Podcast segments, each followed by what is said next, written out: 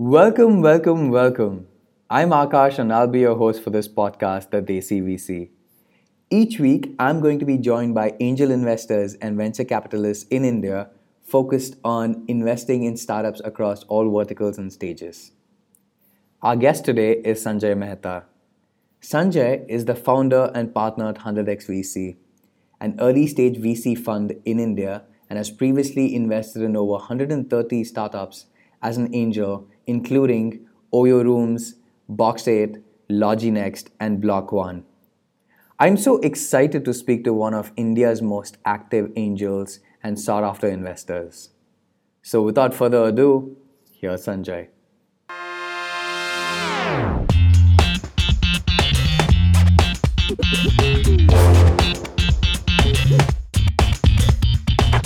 So, Sanjay, it's an absolute pleasure to have you on the show. Thank you so much for coming. How are you doing today? I'm pretty good, Akash. Uh, thank you for uh, inviting me. Uh, it would be a pleasure to talk to you. Well, great. I wanted to begin this conversation by asking you about the origin story. How did you get started in angel investing and what attracted you to it? Uh, I was a tech entrepreneur, uh, built a software company, started with a bespoke software uh, uh company, had a dot com failure, again built a product company which uh, I exited. Then was running an analytics company um, in which uh, I got introduced to angel investing through Angel Network, and that's where my first interest started working across because uh, coming from a tech background, product engineering, most of the investors in India are financial investors. So this uh, helped me get an edge uh, because all the companies were either tech or tech enabled. So I always had an edge over other uh, angel investors who pre- predominantly were uh, financial investors. So that's where this engagement grew across with founders and you know having built companies from scratch, uh, uh, I could add a lot of value to this uh, startup founders. And when I was an LP to uh, funds, like after my first exit, I, I uh, for example, was an LP to a uh, large private equity fund called Aditya Birla Private Equity. It was all passive investments. I mean, there is no action. You just read your reports and that's it. So so this was quite exciting to be in face-to-face conversation with uh, entrepreneurs, helping them see build the companies. You can add value uh, to their uh, business. So it was a great journey to begin with. You mentioned the face-to-face with entrepreneurs. So how involved were you or are you in the early days of your investing? What are some of the best practices associated with a successful angel investor? When I was doing my angel investing initial, uh, the success which happened across was more or less the face time. All these founders are, uh, you know, they, they latch on to everything which you can share across. Uh, they are first time founders uh, from basics like uh, how would a tax invoice work or a contracting work across, or they would need an uh, connect with some corporates in India or how do I work with uh, government. So having uh, done all this in past, uh, you can quickly get these founders to avoid possible mistakes and in turn help them grow much rapidly. Uh, so I think uh, uh, in my selfish interest and the way I put across, besides all the asset class in this wealth management, I believe that startup investment is the best possible asset class. While people call it risky, for me, this is the only asset class where if you can add value, uh, you can grow your returns or you can work for your returns or you can influence an outcome. Uh, reason why I say is you invest into a listed equity, commodities, uh, real estate. I mean, you just buy and hold or just what the price going up and down. There's little value addition which you can do. In this, you invest, you give a face time, you work with the founders, you can actually influence an outcome. And that was like, I think, the biggest value add. Uh, secondly, uh, my ability to help VCs, uh, the incoming VCs who were funding the next rounds, uh, was huge because uh, coming from a tech background, understanding these founders uh, and helping them build business, I always had an edge over financial investors. So I think that way I got a great reception from the VC community in India uh, as a solo investor. In fact, in couple of uh, startup investment, I'm the only angels uh, angel investor or an individual investor who is left on the cap table while rest of them have been made to take an exit right well i mean that's a great point that you make. Cyan Banister of um, founder fund vc once also mentioned that she likes to do a deep dive in the early days and then take a back seat and let the startups and the founders um, take the wheel. And i think that's a great point that you made and it's a great trait of a successful angel as well. So, in the early days of your angel investing, how did you generate um, deal flow that eventually wound up with you getting a large number of hits? So, uh, deal flow was very critical. Uh, when I started joining Angel Network, it was predominantly dependent on uh, the uh, the networks who were curating the deals, and I was not satisfied uh, with that limited deal flow, uh, I wanted to do my own curation. So I extended my uh, engagement with all the possible, you know, startup incubators. That time were very limited, but uh, whosoever were there from the corporate side, like Microsoft Accelerator, uh, Amazon. So those are the places where I could get startup deals. Uh, the second one, which was happening closely, was various startup events were happening across India uh, through NASSCOM uh, otherwise uh, other media companies who were doing it, or e-cells of uh, you know IIT were doing it. So I, I, actually went over there to give enough face time, engage with founders, uh, help them with various uh, you know uh, informative sessions and guidance in terms of how to raise money what would an investor look into and you know how to raise your check and uh, you know till today i believe this is a continuity of an education which most of the first time founders need mm-hmm. so nothing has changed in a decade i i still uh, go out and talk about the uh, you know the ability of founders to raise money and uh, how how they can become investable uh, the only difference which I see uh, what it was in 2011 till today uh, is that founders uh, are more mature. Uh, their ability to take risk is much higher than what it was earlier, and they they have now access to not just one person, but like me, which was earlier the case, but multiple of them. So there is enough and more wealth of uh, knowledge being distributed.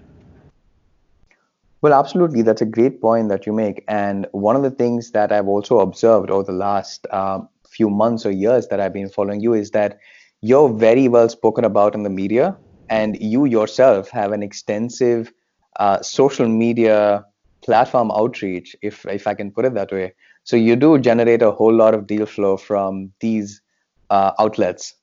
Correct me if I'm wrong there. No, no, absolutely. Uh, LinkedIn, uh, Twitter, Facebook has been uh, quite exciting in terms of engagement with founders. Uh, I've got around uh, over, I think, 50,000 plus followers. Uh, so, so it has been quite gratifying in terms of the deal flow through social media, direct engagement with founders. with and also, you know, get ref- referral from many of the invested uh, company founders. Uh, so right. if we look into my social profile also, uh, possibly uh, you know I wouldn't I wouldn't uh, claim, but yes, I've been a quite a founder-friendly investor. In fact, I've backed across the same founder after losing money with him. So uh, I, there have been multiple instances where uh, even after uh, you know the founder uh, has failed in his first idea i end up backing the second one with them because i believe the founder you know founders are good is the idea which failed you know kind of so so that that i think brings that um, that good word within the industry saying that uh, you know, as as an investor, uh, there's a lot to gain uh, from us uh, from our investment besides just the capital. Well, that's a that, that's a very interesting point um, because I have been speaking to a lot of VCs here in the Silicon Valley, and one of the things that they mention is that they never think twice in investing in a, in in in the founding team of a company that ended up failing. They're happy to take the risk as long as it's the same founding team. It's you know it's a new product, it's a new idea. So I'm finding that very interesting that you have a very similar philosophy as well, and you'll back a founder irrespective of their first failure. That's uh, that's that's very interesting to me. You, no, I, I, mean, see, uh, the the whole idea here is. Uh, as a startup investing, we know that some ideas will work, some will not. Uh, but if founders are given uh, have given their best shot, then I think I, I it's it's like uh, as we hear the saying, a known devil is better than an unknown one. So might as well work with the known founder, and we know what didn't work, and uh, jointly we can actually make the next idea successful. Right. Well, you started as an angel investor, writing smaller checks, and in some cases, even the first check, as you previously mentioned. Today, you're the founder and partner at 100x VC, an institutional VC fund. What's the difference in the process now for you? So what I saw across and the the reason for 100x VC was uh, first and foremost, uh, you know, the founders uh, struggle to get money uh, at seed stage is very high. Uh, in fact, uh, seed stage uh, deals are starved of capital, while a lot of angels came into the system, but those were more like tourists.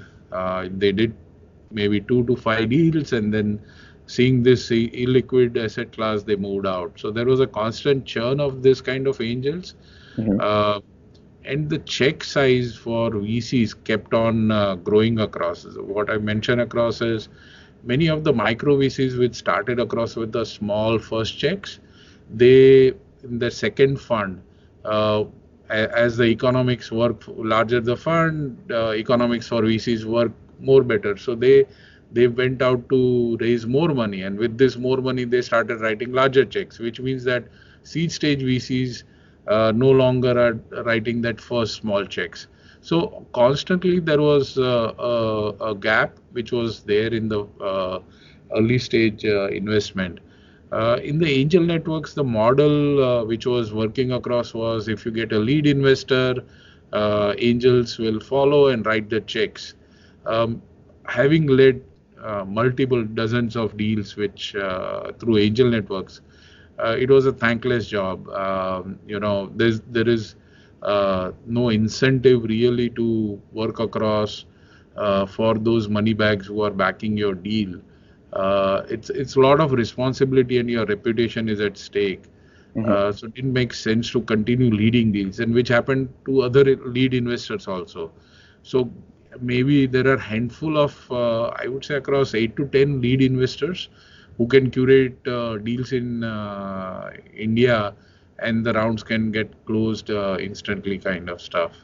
Uh, otherwise you know the typical deal uh, closure takes around uh, two to four weeks kind of stuff on the subscription side. Mm-hmm. the second one which we saw across uh, was the shareholder agreements at seed stage uh, all this thick you know 80 to 100 page shareholder agreements was unwarranted uh, when I started investing through our Mehta Ventures family office in US, especially in the YC deals and outside of it, we got introduced to uh, safe notes, mm-hmm. and we found that uh, instrument uh, quite useful. And right. it was a simple, uh, you know, founder-friendly agreement, and uh, that's where we thought across why not bring the same in India. So that was our second, you know, kind of uh, point where we believed that uh, seed stage ecosystem needs to be overhauled completely in India.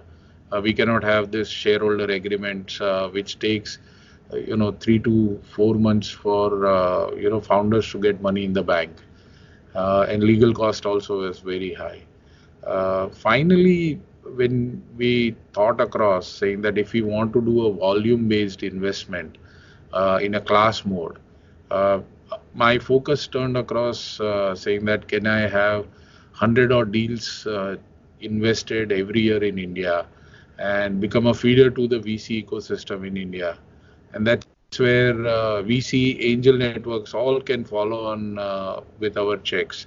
Uh, so we would be the first check, and then the angel networks, micro VCs, VCs can start looking at those deals. And that's where we created this 100x VC as a formal fund fund.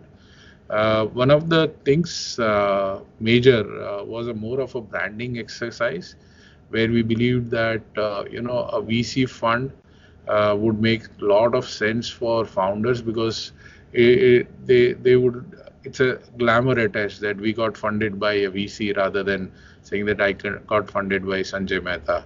So so in that sense, 100x VC as a brand has grown in multifolds.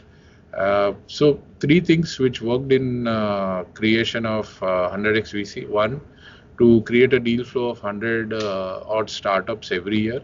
Second, to change the investment uh, documentation in India with uh, India Simple Agreement for Future Equity, iSafe. And third, uh, to institutionalize this whole investment in a class mode using uh, SEBI registered uh, fund AIF model.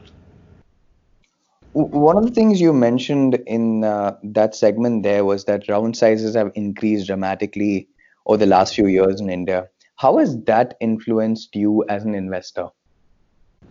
So, uh, as I mentioned, across the VC economics work in a skewed way, right? More the money you put in in lesser number of deals, your incentives are uh, much, much, much better.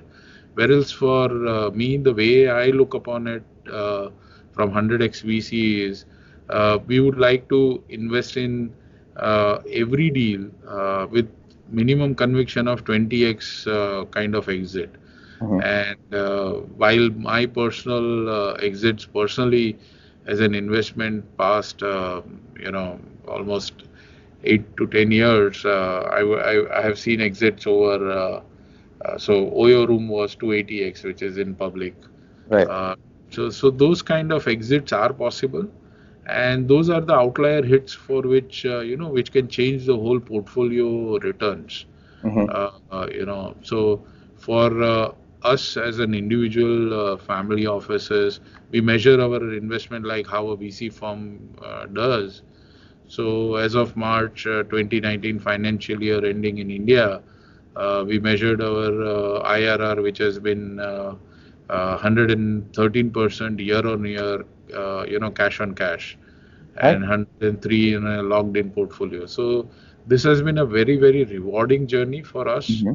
As an uh, individual investor and we see that we'll be able to repeat the same performance uh, with the 100x vc well that sounds like a wonderful um, strategy that you have ongoing for the fund um, you know what does your decision making process look like before considering a startup for investment? What are some of the key questions that you ask of founders, especially at the early stage where in some cases there might not be traction, there might not be product market fit. So what are some of the things you look for when you're looking or considering a startup for investment? So one is, uh, uh, you know, basics kind of stuff as an approach is founding team uh, market size opportunity, business model strength, unfair advantage moat, and conviction of minimum 20x return. So that's the approach. But from a questions which I ask every startup is, uh, you know, why are you building this company? You know, what's what's the core purpose? What is making you select this idea or this problem as a solution? You know, problem which you want to solve. Uh, the second one is the most important uh, why do people want this more than any other product like you know why should somebody go for your solution right uh, what, what what is broken and what are you correcting it uh, third one is uh, why is now the right time to build this startup right timing plays a very very crucial uh, role uh, in my experience in my dot com time i created an online accounting software in uh, year 2000, which was very similar to how Salesforce at that time was. There was no SaaS; it was called application service provider model. No coin word or coin uh, called SaaS. That time I, I had uh, 999 rupees per company per year kind of model, everything which today is, but it was ahead of time because India right. didn't have internet, you know, kind of. Uh, so timing is very important. Fourth, why is your team want to do it? Uh, why would you win this silver? What is your right to win? Uh, fifth, why isn't everyone already working on this? If it is so obvious, why are not so many startups working on it? Uh, six, uh, why does this idea, uh, this platform, or this uh, software get more powerful over time? What is that virality factor? How will you get that network effect, right? What is it? So that is the sixth one. The seventh, why will you do this better than a bigger uh, company. So there are always incumbents whom you are challenging across in the space. Mm-hmm. And how, why would you? Why do you think you would be much better uh, than solving this? And finally, lastly, you know, uh, I would love to hear across from most of the founders why should I invest in their startups? You know, what are they expecting beyond money? Mm-hmm.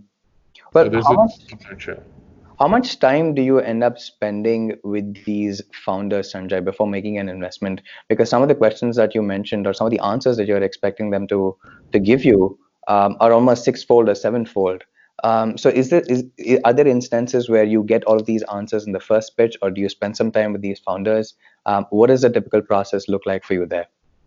So, what happens across is, let's say uh, we get a pitch uh, in email once we review it, uh, we like it, we ask them some basic questions to fill up online.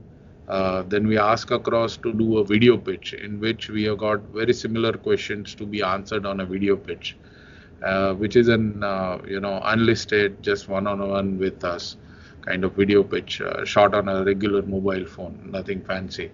And uh, then we do a couple of Google Hangouts and finally we call one-on-one for a meeting if we are satisfied so every filter uh, so i would say across we checked 1982 applications for our first class of 2019 uh, wow. for 20 investments so for 20 investments we checked uh, 1982 deals that's uh, that's that's a very large number that you looked at um, so one of the stats that popped out uh, when I was looking at your website and these applications that you spoke about, and you received a lo- large number of applications from the B2B space and the consumer market. Um, yeah. Is is it fair to say that these are your core investment areas, or are these investment areas um, something that you actively go out there and look at and make investments in? So we are sector agnostic at 100x. There is no bias. We are an opportunistic investor. So we look every deal on a deal-to-deal basis. It's not about uh, you know uh, saying that we'll focus on one and ignore others. What we know is what not to do. So uh, where we will not invest. But rest, I think uh, we are good to go in any of the sectors. Uh, you know, so while consumer uh, and B2B software services were the best which we could uh, get across as an application, from our investment thesis perspective, uh, consumer tech and SaaS, we invested three three deals uh, into the same. FinTech was four. So mm-hmm. in that sense, FinTech, consumer tech, and SaaS, uh, out of the 20, we ended up 10 deals doing in these three sectors. Uh, the rest were all maybe one food tech, uh, you know, one HR tech, deep tech kind of stuff. Right. You mentioned that there's some things that you will not invest in. I'm very curious about that. Do you have a wise clause in your in your fund? no, nothing of that clause. but idea here is, uh, you know, uh, we we wouldn't investing into anything which is capex heavy. Uh, uh we wouldn't invest into uh, you know uh, founders which are going to be part time onto it. Right. Uh, we we wouldn't invest into companies which are extremely me too. Uh, we wouldn't invest into uh, tech companies where founders are not uh, technology savvy or the technology is outsourced to third party and IP is not owned by the company. So there are many of those filters over the time which you built across and you exactly know that uh, you know uh, uh, what you don't want to invest into. So if if a if a founder has a plan B kind of stuff, saying that okay, I'm running a services company, I have this product. If it doesn't work, I'll go back to my services company. You don't invest. So there are many of this uh, you know standard filters which you build build over time, and that gives you a quick uh, you know filtering mechanism when you see the pitch, you see the approach, uh, and then then one of the biggest uh, you know filter which we see across is in today's world, uh, which was not earlier the case, but today is you know founders' ability to raise the next round. Right. Uh, if you don't see that, uh, even if the market size is big, uh, you know everything is in place, uh, we wouldn't uh, invest. So two follow-up questions on that. Firstly, um, do you invest in single founder companies? And second, um, in terms of sectors that you know could be taboo, so like fantasy, gambling, sex tech, are these all on the table when you're evaluating startups, or are these a strict no from your side? Uh, there is no no no kind of stuff. Uh, the only thing which uh, uh, the family avoided us to get into was cannabis. Right. Uh, so that that's the one which, uh, in fact, uh, we my brother Herschel wanted to start a fund and do investments, in which uh, family said no, and we then backed out. So I think otherwise, uh, I don't think so.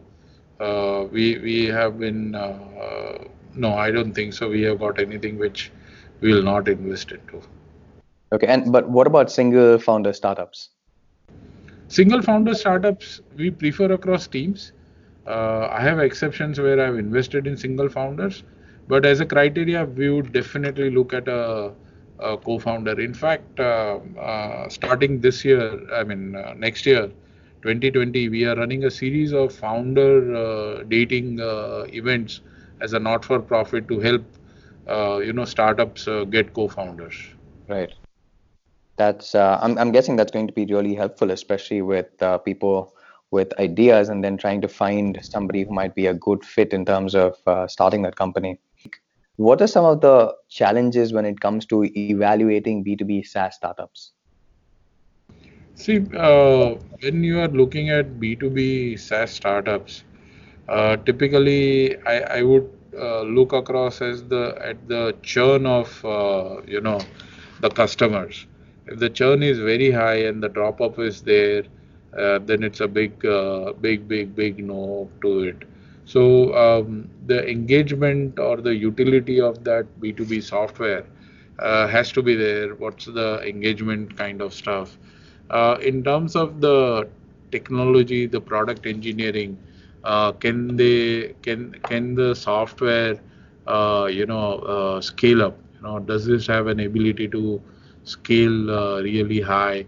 What what are the mindset of those founders when they were building this B2B tech product companies, right? So uh, let's assume a, a founder who, who is building a B2B uh, tech for let's say logistics kind of stuff.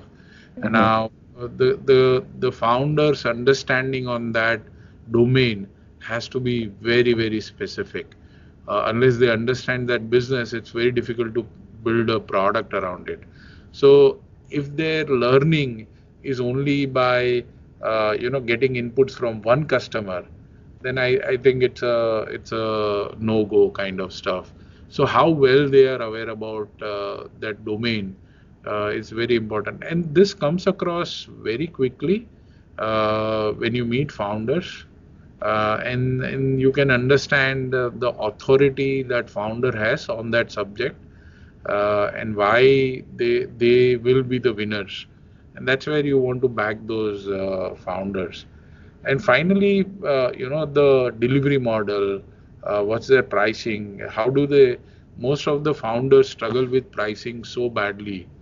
And our belief is that uh, you know pricing uh, creates the mode pricing creates the unfair advantage. Uh, pricing for profits is the way to go about. So we work very closely with founders once we invest in terms of defining their pricing model. Uh, we believe that that creates that whole uh, success uh, for that company uh, in terms of unit economics, uh, the the founders uh, ability to define its universe because this is not going to be like I can give a full page advertisement in a newspaper and attract customer. You know exactly what universe you want to target across and how do you reach them. Uh, I mean, so there are multiple uh, factors which uh, goes into taking a decision on evaluating a a B2B startup. Uh, it's more tougher because here we are solving an enterprise problem, a business problem, uh, a, a, problem which uh, most of us can relate into. Uh, it's not like a moonshot which we are creating. In B2B, you can't create a, a large moonshot. Well, I, I get a sense that the founding team is something that you keep an eye out for during the evaluation process. So, what's more important at an early stage? Is it product market fit or founder product fit, and why?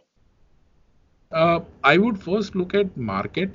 If the market is uh, large enough or rapidly growing, uh, that would uh, typically uh, help me take a next step kind of stuff. The first would be market, then uh, it's going to be the founders, which is which what they are trying to work upon or why they are building or what problem they are trying to solve. And the third would be the solution side of it.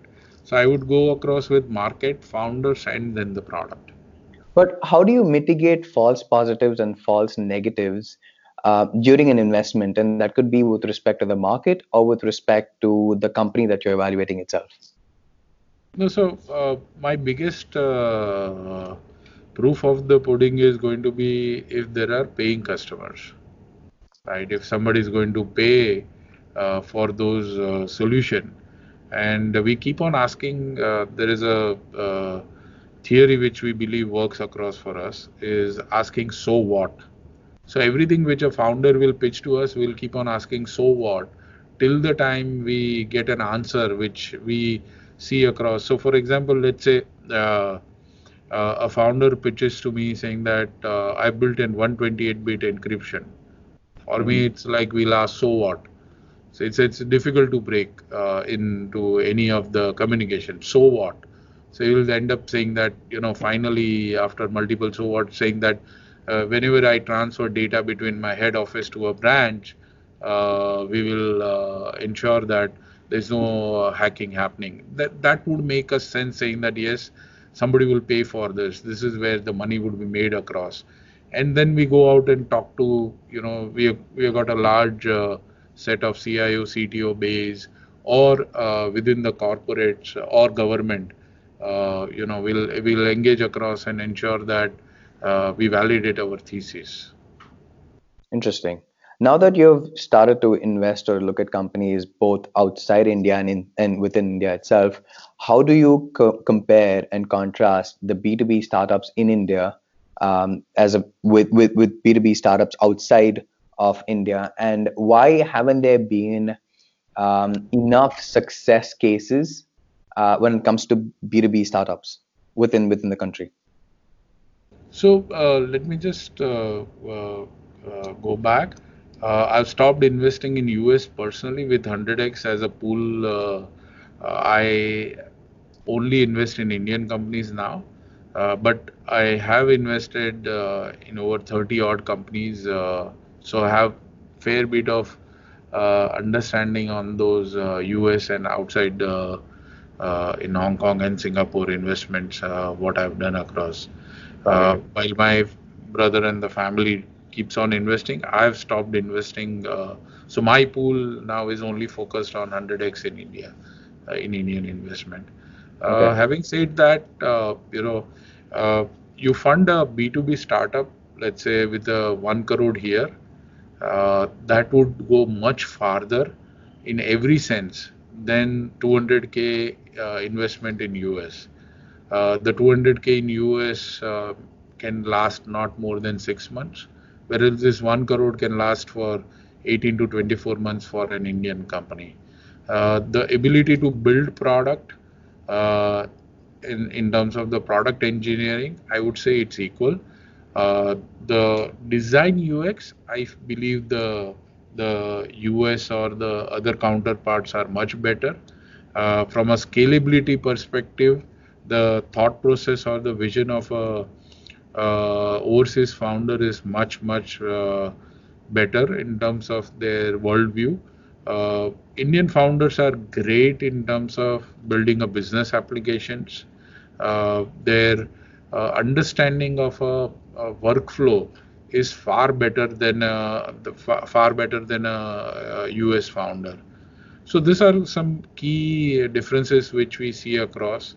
Uh, the ability to raise money uh, for US B2B founder uh, is much higher than uh, ability to raise for a B2B uh, founder in uh, in India, a B2B founder would have to show enough and more traction before he gets an investor attention, which is not the case for US founders. So, in your experience, have you seen or do you recommend that uh, B2B founders, B2B um, startups have an incorporation in the US or incorporate their startups in the US just to help them raise that amount of funding to take them to the next level? Or do you want them to focus more on the traction in the early days and worry about everything else when it comes to fundraising um, at a later stage? So, my advice to most of the B2B founders would be to raise their seed money and uh, maybe their first round of Series A or pre Series A in India uh, build the product uh, out here, uh, get some initial traction in India, get some initial customers, and then start moving out to US to acquire customers and uh, eventually flip the company because the uh, the dollars over there uh, are much better in terms of unit economics for founders in B2B space. So even if you look into the companies like Zoho or Freshworks and you know the successful capillary technologies and you know so uh, all of them have flipped uh, uh, to US uh, to get a better uh, customer traction. But at the initial stage, uh, I, I, believe the at the seed stage, I believe that founders' ability to raise money, build a company, make mistakes, in India is much safer bet than doing US. Uh, US you lose out uh, immediately and you will have to shut down because you will run out of cash. Whereas in India, that possibility is little remote. Uh, the after Series B, I think Indian startups and US startups both are at same page. There is no difference. Uh, both has got same velocity, uh, uh, same engagement level uh, the same uh, approach what our next round VC would take across, be it India or be it US uh, B2B uh, startup. So up till Series B, there are differences, and beyond that, it's all same. Well, is is there one startup that you've come across whose growth is a great example for other B2B startups within India to use as a case study? This could be a company within your portfolio or something that you have seen in the industry out there as well. No, so one of my company uh, called LogiNext, uh, which is into B2B uh, logistics uh, analytics software. Uh, the company founders, uh, Dhruvil and Manisha, both Carnegie Mellon graduates, worked, I mean, studied in the logistics space, worked in US for Deloitte and IBM in the logistics arm, came back to India, started this firm uh, build this software product, had initial customers. Uh, we, I, I, was the lead investor, and uh, we built this company, and uh, they are growing at a rapid pace, both in Southeast Asia and US uh, markets. Uh, and and it's a great example of how a company, you know, grew from a seed stage to a successful, you know, Series B kind of company uh, in less than uh, four years. Right. And what about an example of a company that's outside your portfolio? Uh, I, there are enough and more. If you look into Zoho itself, is the biggest uh, you know beacon for India, mm-hmm. right? So uh, Zoho has been uh, continuously growing into the markets, the toughest markets. you know, making dent into fighting against companies like Salesforce, right uh, you know so so i i think we have got enough and more examples uh, where uh, you know uh, founders have that ability to take on the large biggies and still become successful. Well, that's a great point that you made there. Now, you've been investing as an angel from a family office, and now, um, you know, with with 100x VC. How have you seen yourself change as an investor from when you started?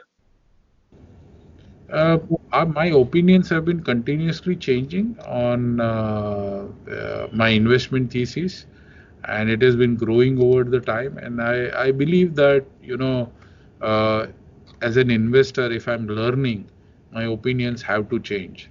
Uh, if I'm not changing my opinion, which means uh, I, which means that I'm not learning. So as, more and more understanding on the investment, the next round of fundraise the legal tangles, uh, everything comes at foray. I, I think uh, what I was uh, in 2011 to today, uh, it is a quite a different approach.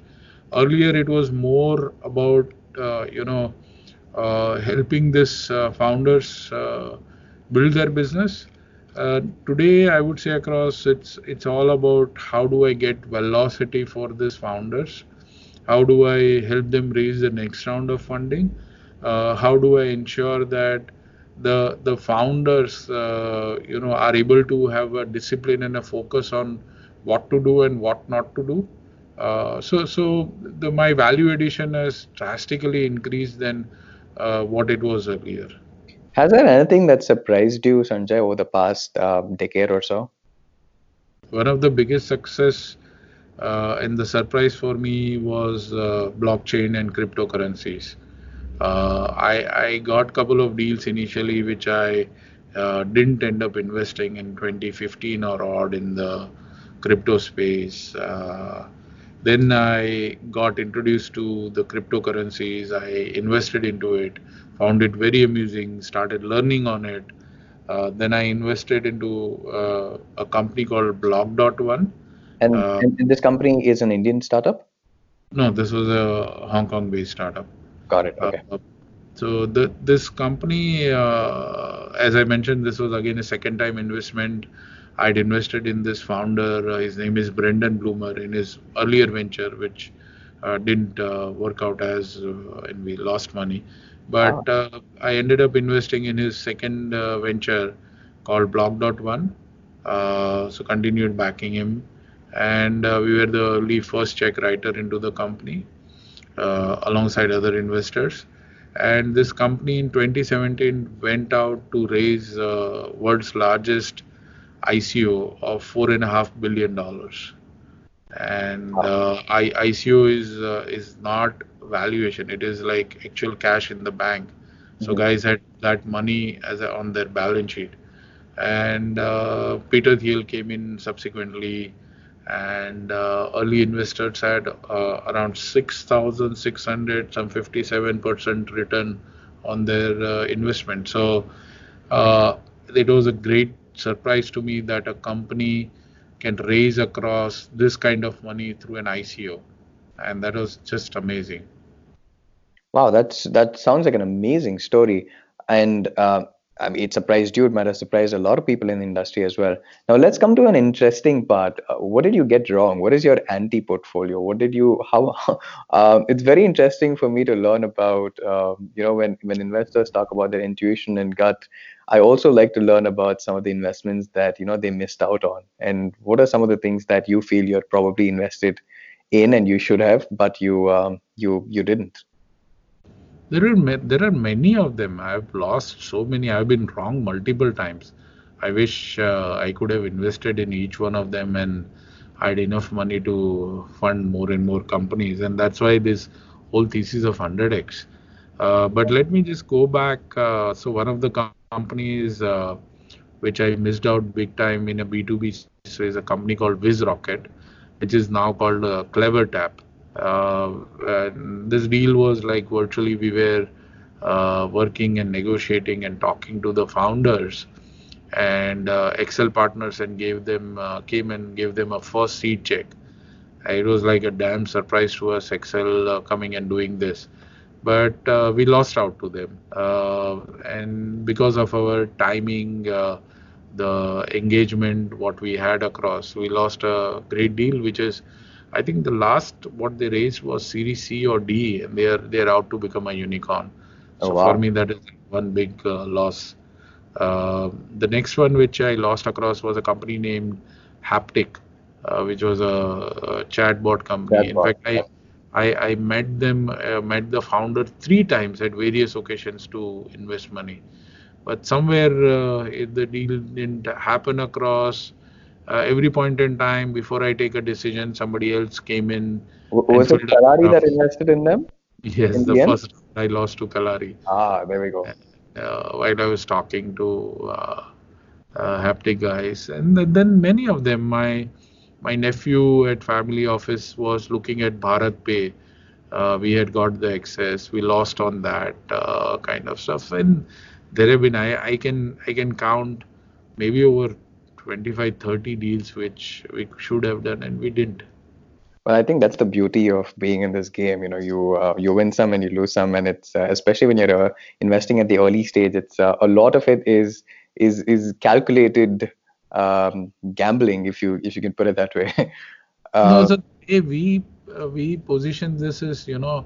Uh, it's very difficult for us. Did I know Oyo will become Oyo or Block One will become Block One? No, we right. never knew that. It is market which decides winner uh, you know, uh, if I would know everything uh, first and saying that this company is going to be huge or a unicorn, I would bet my house on that. But that's not the way this this things works across. While uh, as an investor, we feel uh, you know uh, we are in control of the dice which we are rolling into, but that's not the way it works across. Right. What is one piece of advice you have for first time entrepreneurs on fundraising? Uh, I the only one advice which I tell most of the founders is never, never, never run out of cash. Mm. In the hopes of raising the next round, most of them run out of cash. And if you uh, will allow me the second one, uh, I, I, would uh, say across get a uh, get your first check from a investor uh, who has seen multiple cycles of exits and building companies. Uh, going back to the point of um, you know companies running out of money in, in the process of raising the second round, why do you think that is the case? Is it because they hire way too many people to, to go out and build a build a product, or are there other things that they, you know they get focused on where they're allocating resources where they shouldn't be? So uh, many times the investor pushes the founders uh, to grow at a rapid pace with an uh, with an view that as soon as the velocity will happen and the growth will happen across uh, the next round possibilities will emerge immediately uh, which by far uh, i think the success on that model has been maybe 20 to 30 percent, not more than that. Rest of the times, uh, you know, this strategy doesn't work because putting, uh, you know, throwing money to problems is never going to solve the problem. Uh, so it, it, takes time before you build a company. So the way I would see across is most of the founders uh, should be doing across uh, experimentation with uh, least amount of capital uh, unless they are very sure that this model is going to gain, uh, you know, uh, uh profitability or sustainable uh, growth kind of stuff. And, uh, you know, just getting a term sheet does not mean the money is in the bank. Right. in fact, term sheets, typically the drop rate is almost like 50% plus you know uh, between the DD and the term sheet. There are a yeah. lot of drop which happens, and founders make this mistake of assuming saying that now the term sheet is there, the money is in the bank. Uh, founders uh, uh blow up a large chunk of money in paying uh, salaries or hiring hiring uh, folks with an assumption saying that you know uh, now that we have money, uh, let's pay everyone good and things will change drastically. Uh, the same team which was working at a lean structure uh, suddenly blows out of proportion as soon as the money hits in the bank. So whenever there is a money in the bank, I think uh, most of the founders end up doing, you know, crazy things. Uh, they would take up a project or a, you know, a, a, a partnership uh, within thought process saying that in future they would have more and more money coming in and uh, without any understanding or a contractual obligation so these are you know i can keep on going across but there are so many mistakes which most of the founders do. Right. I mean it's such a coincidence that just this evening i was listening to a podcast where caitlin strandberg mentioned that uh, you know she was investing in a company and they received the term sheet and they felt that they they closed the deal but um, they ended up losing on it. The company today is is is a unicorn. And she says that you know a term sheet is is not is not the end. It's only end when it's when it's done and when it's signed and sealed uh, if that's not happened, then uh, your deal is still not closed. So it's it's such a coincidence that you mentioned the same point today as well. What's one thing you'd like to change about venture capital in India? I wouldn't say venture capital because I'm not in that space in the larger checks, but at least uh, from the seed stage, uh, one thing which I, I have begun as a journey is to use safe notes so we would like iSafe, India's simple agreement for future equity, uh, being the first preferred document for any seed stage investment. In fact, we have made this document open source mm-hmm. uh, for uh, every founder, every investor to use it. Uh, they can download it from our website, right? And uh, founders can use this, and that would speed up uh, the process of fundraising drastically. We we have closed deals in uh, you know less than 48 hours uh, while including wiring the money. Because there is hardly any secretarial work required from uh, ministry of corporate affairs. Uh, the closure is very quick no legal cost. It's right. just a standard six page template. So i think if uh, indian uh, investors starts looking at you know iSafe, it would be a great beginning Great. And, and lastly, Sanjay, what is one startup from your portfolio that you're extremely bullish about and and why? I'm bullish about everything. Uh, uh, all, I knew that would be your answer. I, I, I, wouldn't pick uh, one. There are so many of them, and uh, while we invest across, uh, the, you know, the potential. But one, one pick, if you are going to force me, then it's going to be 100x. Right. Well, um, thank you so much for your time, Sanjay. I really appreciate it. It was a great conversation. Um, I enjoyed some of your wonderful insights when it came to investing in B2B startups as well as uh, in general in India is it, itself. And your experience over the last decade has been nothing short of amazing. So thank you so much for being on the show and uh, giving me a little bit of your time to pick your brain. Akash, it was wonderful talking to you and. Uh, I'm sure uh, we'll cross paths uh, soon. Wasn't that insightful? It was an absolute pleasure having Sanjay on the podcast and have him share his thoughts on investing as an angel and later as a micro VC. If you'd like to keep an update on Sanjay and 100x VC, you may follow him on Twitter at Mehta Sanjay. That's M E H T A S A N J A Y. It will also be available to you on the podcast note. If you're still listening to the podcast, and I hope you really are, I'd really appreciate it if you could also rate, review, subscribe, and leave your feedback. I'd love to hear your thoughts. You may also follow me on Twitter at Akash. That's B H A T V A K A S H. Or drop me an email at akash at scrum.vc. Stay tuned for the next episode. I have another very interesting VC on the show. So until then, take care.